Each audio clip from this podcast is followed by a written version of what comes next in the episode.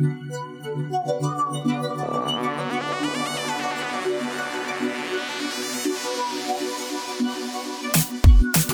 listening to the B School podcast. I'm your host, Taylor Elyse Morrison, embodiment coach and founder of Inner Workout. Consider B School your invitation to becoming a student of yourself. So come on, let's get studying. Hi, everyone. Welcome back to another episode of B School. As many of you know, I normally record the podcast in advance, and so this is one of the first times that I'm getting to come and talk to you in the midst of what is just personally for me been such a heavy and exhausting time that's also been mixed with hope and joy. And as I was looking at what I wanted to speak about in this first episode that I'm recording for July, I decided that I wanted to talk about some of the internalized white supremacy that I've worked through and that I continue to have to work through. And I've been really conscious about how I show up online and what I say and what I don't say, just honestly to protect my own energy. And right now, you can't see me, but I'm placing my hand on my heart, but just to allow myself space to heal and to grieve. And so I I could do an episode where I talk about all the microaggressions and things that I've experienced, all the aggressive aggressions too. But I really wanted to talk about the work that I, as a Black woman, am doing. And I don't want this episode to be trauma porn or anything like that. I just want it to be an opportunity for me to say, hey, I'm a Black woman who has grown up in this white supremacist society. And here's how it's impacted me. This is what it's looked like for me. And there are still things that I constantly am having to unlearn and to work through. So, this is just me talking to you as a friend. So, where to start? I was thinking through this, and the first place that made sense for us to start was as a kid. So, I have always been an avid reader. Honestly, I've kind of dropped off as I've gotten older, but I can distinctly remember myself as a kid, probably about four years old, sitting up against the wall. My mom, her first career was as an English teacher, and then she eventually went into banking and all these other things. But anyway, so my mom used to be an English teacher, and she had some English textbook. And I was just my my aunt was over and maybe some other family was over and I was just sitting up against the wall reading this really dense textbook at four years old, my comprehension was probably pretty low, but it was just this fact of like, there are words and I can sound them out, and I don't know what these all mean, but I'm reading right now. I was so excited by it. And then, of course, when I actually started reading things that were at my grade level, I was even more excited. And eventually, you get to the point where at school you're having to write books. We always had, I think it was called Young Authors and you would write a book and you would illustrate it and you get to laminate it and make it look super pretty. And I remember in one of the drafts for my books, the main character had blonde hair and blue eyes, and my mom kind of asked me like, "Why, why, why does she look like that? Why does the main character look like that?" And she didn't call me out or get me in trouble or anything. Obviously, I was a kid, but I had just read so much Nancy Drew and all of these other things where the main character didn't look like me. So I kind of assumed that if I was going to write something that was going to be critically acclaimed in whatever grade I was in, that the main character had to not look like me. And what's really interesting, I think, about that that place where I had my own internalized white supremacy was that my parents were so deliberate in giving me different books and dolls and toys who looked like me. I had the Addy American Girl doll growing up and loved, loved playing with Addy and reading all of her books. And I had so many books that had black leads and black girl leads.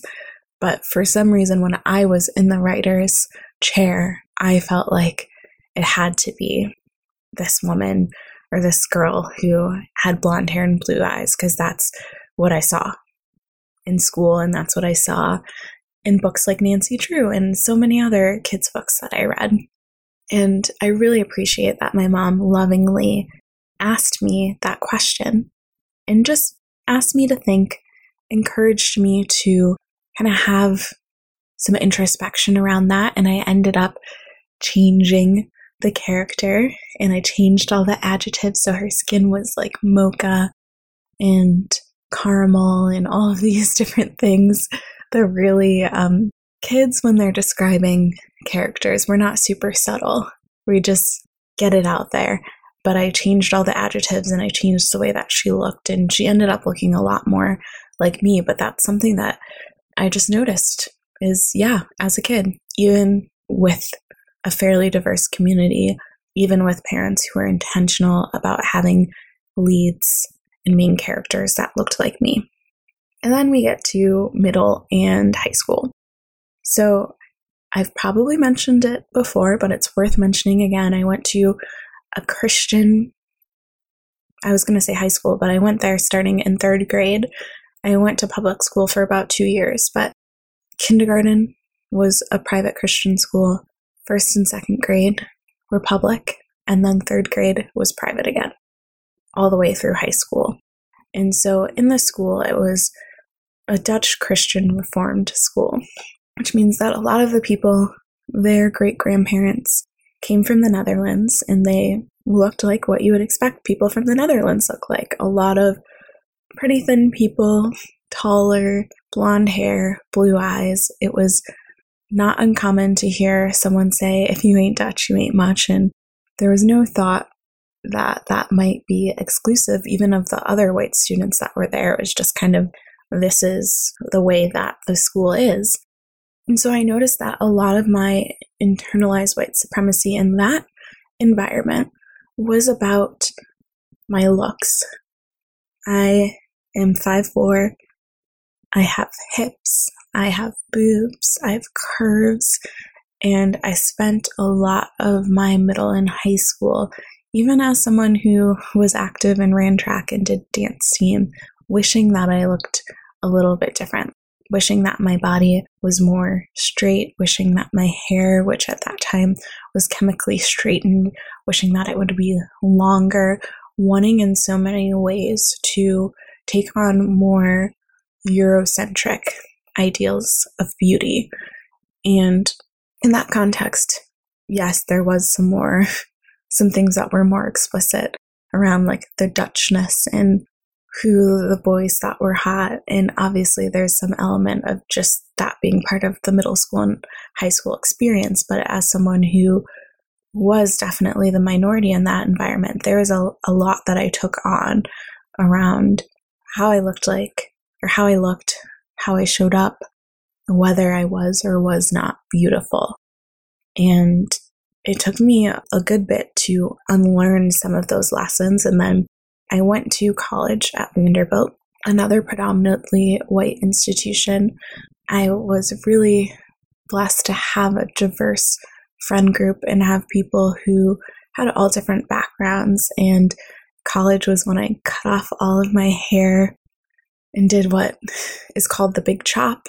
And I saw my curl pattern come in for the first time since I was a kid and learned like how to deal with my hair in all its thickness and kinkiness and coiliness. And I really began to accept myself in new ways, but also that internalized white supremacy was still there. I have been thinking often of this piece that I wrote. So, a long time ago, starting in college, I was a lifestyle blogger. And I wrote this piece called Why I'm Tired of Being Black. And the point of the piece was basically supposed to be like, I'm tired of my blackness being the only thing that defines me. And if I were to write this piece again, I'd probably say, This is why I'm tired of white supremacy. I'm tired of being asked to speak for my whole race. I'm tired of having assumptions and stereotypes put to me. And it was, it's interesting to me that in that time period, while I was becoming natural and falling in love with my blackness in certain ways, I still chose to write that piece and attributed the the issues, the microaggressions that I was facing to being to my blackness rather than to the culture of white supremacy. I think that's very telling. And I debated like, is this something that I want to share that or not? But I, I think it's important. Another piece that I haven't really mentioned is yes, you could probably assume because I grew up going to a Christian school, I also was raised in the evangelical church.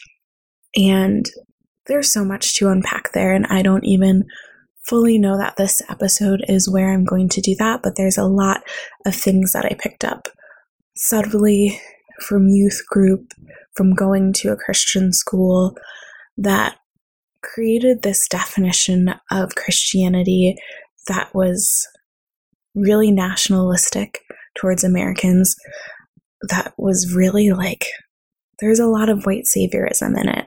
I think about the mission trips that we went on, and even me entering into this colonial context as a black woman, but going on mission trips and helping those who are quote unquote less fortunate than us. And not to say that there wasn't good that was done, but now when I look at the nonprofits that I support, it's nonprofits who have community driven initiatives that we're able to then support and uplift, but the community is always who is taking the lead and actually paying community members instead of coming in and, and doing free labor that could have benefited the local economy.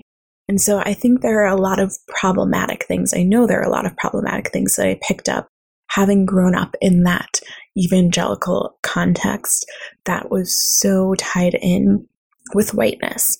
Even thinking about me going to a church that had some diversity but was primarily white and played a certain amount of music. And growing up, there would be all of these debates of like, oh, we need to have more gospel music or we need to represent the cultures who are in the church, not just this like generic contemporary Christian music. And generic isn't even the right word because that almost implies that it's the default, and it's not. Christianity is a global religion, so there are all of these myriad of ways to express through worship. And even like theologically, the theology that I was exposed to is really tied in with the sense of white supremacy. And when I look, it's interesting at this point as I'm recording last week or two weeks ago, last week, I was posting about how I don't personally identify with the Christian faith anymore, but I do feel like I have this special ability because I've done so much study of the Bible to be able in times like this when there is there's uprisings and we're talking about race to be able to really look at the Bible and provide references and theological support for why we should be free to say that Black Lives Matter and why the church, if they really believe what they say they believe, should be at the forefront of these movements. But what we see, especially someone who's been on Twitter more often, is that it's Christianity, especially in this Western context has become something that's about protecting whiteness. And I think that's a good segue into kind of the last piece I wanted to say. So I think I'm aware of the more obvious ways now that I've experienced internalized white supremacy and been able to remove myself from that. But there are still things on a day to day basis where I find myself, and it's a little different, bit different now having been in COVID, but I notice the ways in which I will walk a little slower because I'm nervous about walking past a white person. I don't want to have to deal with the microaggression of them like grabbing their purse because they think I'm trying to steal it as I'm walking around them, even though oftentimes they're taking up a ton of space on the sidewalk and I would have been able to easily get around had they been having some sense of awareness of the world around them. Or spaces where I am more or less likely to speak up. Worries that I have about, like, my husband and wanting him to be safe as he's leaving our home and coming back into our home, and always having to have that in the back of my mind. And even I think that a lot of what I grew up with, even having two Black parents who raised me so well, I've had to get rid of some of the respectability politics that often are upholding white supremacy of wearing your hair a certain way or speaking a certain way or presenting yourself a certain way so as to make white people more comfortable. And now I'm having to give that a lot of critical thought of, okay, why am I choosing to show up this way? Whose comfort am I putting first? Is it this white person? Is it my own? Am I, am I doing it to protect myself, to make myself more safe? Am I doing it because I think that this is a quote unquote good opportunity and that if I show up in this way, I might miss something. I might miss out on an opportunity or what. So I'm still noticing ways that I am engaging with white supremacy and what that looks like for me as a Black woman. So this episode has really been just me talking. I wanted to share some of my journey, some of the things that I see where I don't even want to say that I'm fully complicit because a lot of the things that I was taught, I absorbed them and thought that they were giving me a certain level of protection and that if I did these things I'd be safe and I'd be accepted and etc and that's just not the case it's not and so I I'm dedicated now to using my voice on my terms to create the change that I want. And sometimes that's my voice voice here on this podcast. Sometimes that's how I run my business and who I choose to contract work out to. Sometimes that's where I put my dollars, but using my voice to actively fight against the white supremacy that I've internalized, but also white supremacist structures. So thank you for listening. There's not really a lesson here, except that we live in a society that was built on white supremacy and continues to uphold white supremacy, and it needs to change. It does. It just does. I don't want to bring kids into this kind of society. I don't. So that's it. I guess the only other thing that I will say is this period of time has made me really aware of how I choose to use my voice. And so over the next few weeks, maybe next couple of months, I'm going to be rethinking what B School looks like to make sure that it's something that feels sustainable and uplifting for me and is also allowing me to enact the change that I want to create. So, thank you for listening. And I'm sure that whatever changes I make will only make this space better. But I do want to give you a heads up that that's what's going on behind the scenes. So, thank you so much for listening, and I will be back in your earbuds later this week. Thanks to Andres Rodriguez for the intro and outro music. You can keep in touch with me on Instagram at Taylor Elyse Morrison. Elyse is E L Y S E. And check out the resources on my website at taylorelyse.com.